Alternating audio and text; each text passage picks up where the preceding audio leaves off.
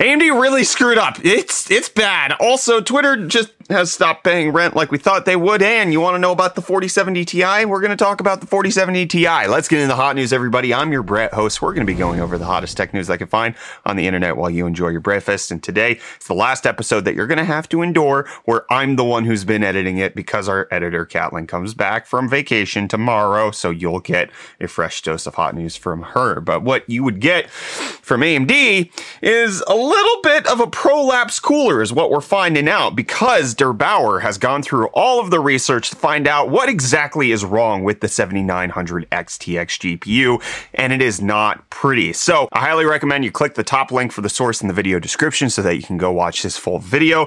But the quick breakdown is we know that AMD's GPUs are having problems. There's been a lot of theories and a lot of recommendations on how to fix it, but for the most part, people are finding that if you just switch the GPU from horizontal to vertical, that's going to fix your 110 degrees Celsius hotspot issues. And there was a lot of speculation as to why this is happening. Is it due to mounting pressure? There was also this like weird conspiracy theory that popped up in the AMD subreddit where it was like, it's the DisplayPort cables. The DisplayPort cables need to be replaced because they're the ones that are heating the GPU, and it's not actually the graphics card that's problem. Turns out none of that's real. So if you watch through der8auer's video, what he goes through is the painstaking testing to find out that it is not anything that can actually be mitigated in terms of mounting pressure or adding extra cooling. He had scientific ways of dealing with everything that could potentially be the problem, and what it essentially comes down to is the fact that the vapor chamber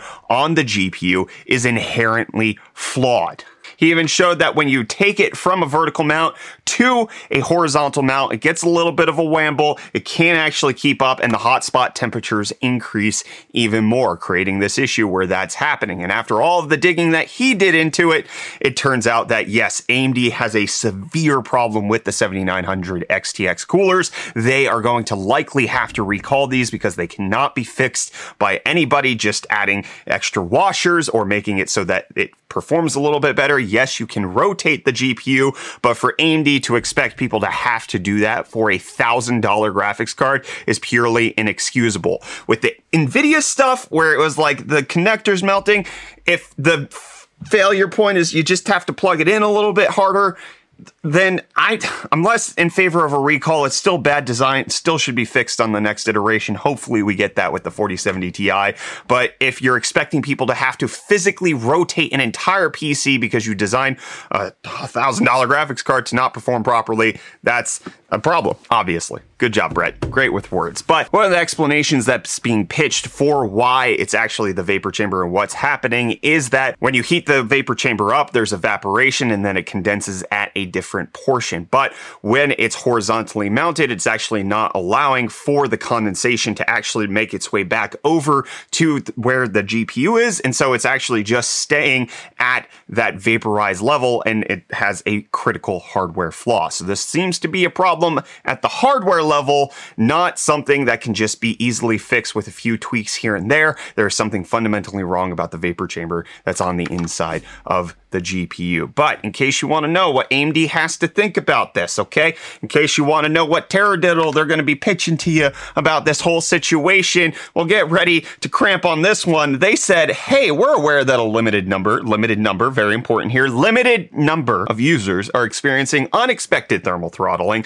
on AMD Radeon RX 7900 XTX graphics cards, reference models made by AMD. Thank you for clarifying. Users experiencing unexpected thermal throttling of an AMD Radeon RX 7900 XTX should contact AMD support, which is just such an impenitent statement because, number one, they have to throw the word limited in there. Number two, they're throwing out contact support when it came out last week. We talked about this in Hot News, that AMD support has been difficult to deal with because it's actually run by a third-party company known as Digital River, who actually doesn't have any horse in this race to fix things. So it's actually a real problem overall where AMD is, this came out before der8auer's video, but essentially is like, it's limited! And just tell us about it, okay? When everybody who is like, we're telling you about it, you won't accept our returns. You're actually not saying that this is actually a problem initially whenever we did contact customer support. And you're putting the burden on us as customers to actually go through all of this. So not a great look. in my eyes, towards what's going on with AMD. der8auer even says in his video that a lot of this is going to be a huge problem for AMD. They have a very, very dire situation on their hands with their flagship cards, and he even calls them out for mocking NVIDIA for their melting power connectors because, hey, don't throw stones when your GPUs can cramp up too. That's the lesson here, friends. Hope you learned it yourself. Let me know what you think about the whole XTX situation. Does this put you off from AMD in general? Nobody was buying the XT version. Everybody wants the XTX, but we haven't really seen as many reports of the XT. Does this put you off from buying like a 7700 XT when that comes out? Let me know down below in those comments while I'll let you know about crypto stocks, okay? Because it's New Year's or whatever. Oh, I probably should have started the episode saying Happy New Year and asking you if you have any resolutions. If you do, type them down below. Let's support each other. All of that good stuff. Bitcoin, though, is getting a little bit of support. It's up 2.2% on the day to be at 16,594. Ethereum is up a similar amount to be at 1201. Dogecoin's up roughly a similar amount to be at 7 cents. Tesla closing Friday up a little bit, up 1.1% to close at 123.18. So that's 2 days in a row where they're closing up, but Tesla not escaping any sort of controversy. It's coming out that the NLRB is saying that Tesla's violating the laws by telling employees, hey, you're not allowed to talk about salary, or if management is bad, you're not allowed to complain about them. So the National Labor Relations Board is accusing Tesla of violating labor laws, especially with regards to their Orlando campus, where it came out that they were actually having these issues of telling employees that they're not allowed to discuss salary, which at least in the United States, you can't do that. Employees are allowed to discuss how much they make. Twitter's also not discussing things. Elon Musk is running his companies fantastically. They're not discussing how they haven't paid rent. Come on, Brett. California Property Trust, who owns Twitter's building, is saying that the Twitter hasn't paid $136,000 in rent and that they would like to do something about it, either eviction or getting them to pay, because as you know, the saying holds true. If you don't pay $100,000, that'll help you pay $1 billion in debt that you have to service every single year because you took out a massive loan in order to fund a takeover by a crazy billionaire. And that's the surefire way to make sure you lose $200 billion in net worth. My grandma always said that to me. And I always say, that was a long crypto stonks. Let's turn to Reese for UFD deals. What you got for the hottest tech deals today, bud? Hey, welcome back to UFD deals. We're bringing the hottest tech deals out on the internet. I hope you guys are having a fantastic start to your 2023. Don't worry, I enjoyed the heck out of my holiday, but it almost feels weird being back in my room to record. But likewise, we also have a fantastic start to this year's deals with the Cooler Master XG750. This fully modular 750 watt 80 plus platinum power supply with addressable RGB is going for only $113.43, which is 55% off. And next up, we have the Samsung S80, which is a 27-inch 4K IPS panel with HDR10 support, USB-C power delivery, and built-in speakers going for only $291, which is 27% off. And last but not least is the perfect thing to pair with that with the 2021 11-inch M1 iPad Pro. The best thing about New Year's is that the older stuff gets discounted super heavily because this is going for only $1,299.97, which is the cheapest price I've ever seen for the 2TB variant. I literally have one right here. I use it every single day. It's actually an indispensable part of my workflow to get the hot news thumbnails done. If you check the entirety of last week's thumbnails, they were all done exclusively on the iPad because it's the only device I brought with me out on vacation. But that's it for the deals. I hope you guys had a fantastic weekend and a great start to your new year. And like always, you'll find the links to these deals and more in the video description. But for now, I'm gonna hand you off back to Brad for the rest of your hot news. Cheers. Maybe one day, Reese and I will be able to split screen doing hot news. That way you could see us both at the same time. And that's actually what YouTube TV wants to bring to you with their service. The technology for split screening is going to happen. This is in the wake of them having the deal with NFL Sunday Ticket. Turns out that they're going to have this split screen experience for sports events on YouTube TV, specifically saying it's going to be called the Mosaic Mode, and it's going to allow for 4 simultaneous views going on at the same time. So if you want to watch different football games, or if you want to watch soccer and hockey and football and baseball, you could have the quintessence of life, which quint is 5, but it doesn't matter, okay? The numbers don't have to matter here, just like they don't with the 3070 Ti. Yeah, 3070 Ti. We'll talk about the 4070 Ti in a second, but a 3070 Ti with 16 gigabytes of RAM has been pictured, which is more than the 8 gigabytes that you can get if you bought a 3070 Ti.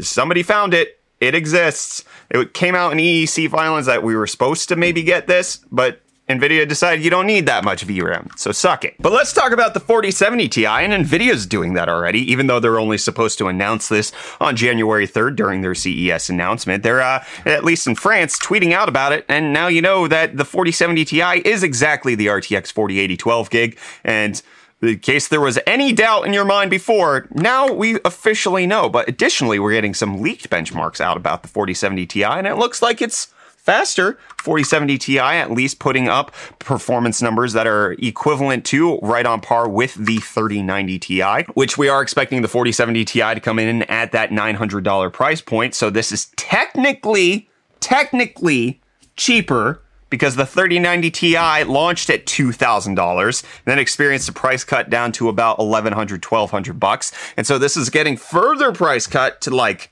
$900. So just enjoy your benevolent NVIDIA overlords. Look at these numbers. 4070 Ti keeping pace with the 3090 Ti, beating out the 3090. It's a better card, okay? The 3090 launch for, how much was it? A lot of money, $1,400. I can't remember. It doesn't matter, okay? NVIDIA's being gracious by giving you more performance at a cheaper price point, or the same amount of performance at a cheaper price point. You just have to swallow the green NVIDIA juice, and then you'll be good to go and see all of the ray tracing with your 4070 Ti that you're going to drop $900 on, because there's no looming, pending economic issues going on. We aren't seeing the least amount of discrete graphics cards sold in the last 20 years. There's nothing to indicate that any of this is a problem. Everything's fine. AMD can ship coolers for $1,000 that don't work. NVIDIA can ship GPUs at $1,600 that melt. And they can also give you $900 70 Ti cards, and you just have to enjoy it, because there's no other choice. I'll see you back here for Hot News on Tuesday. It'll be edited better. Cheers.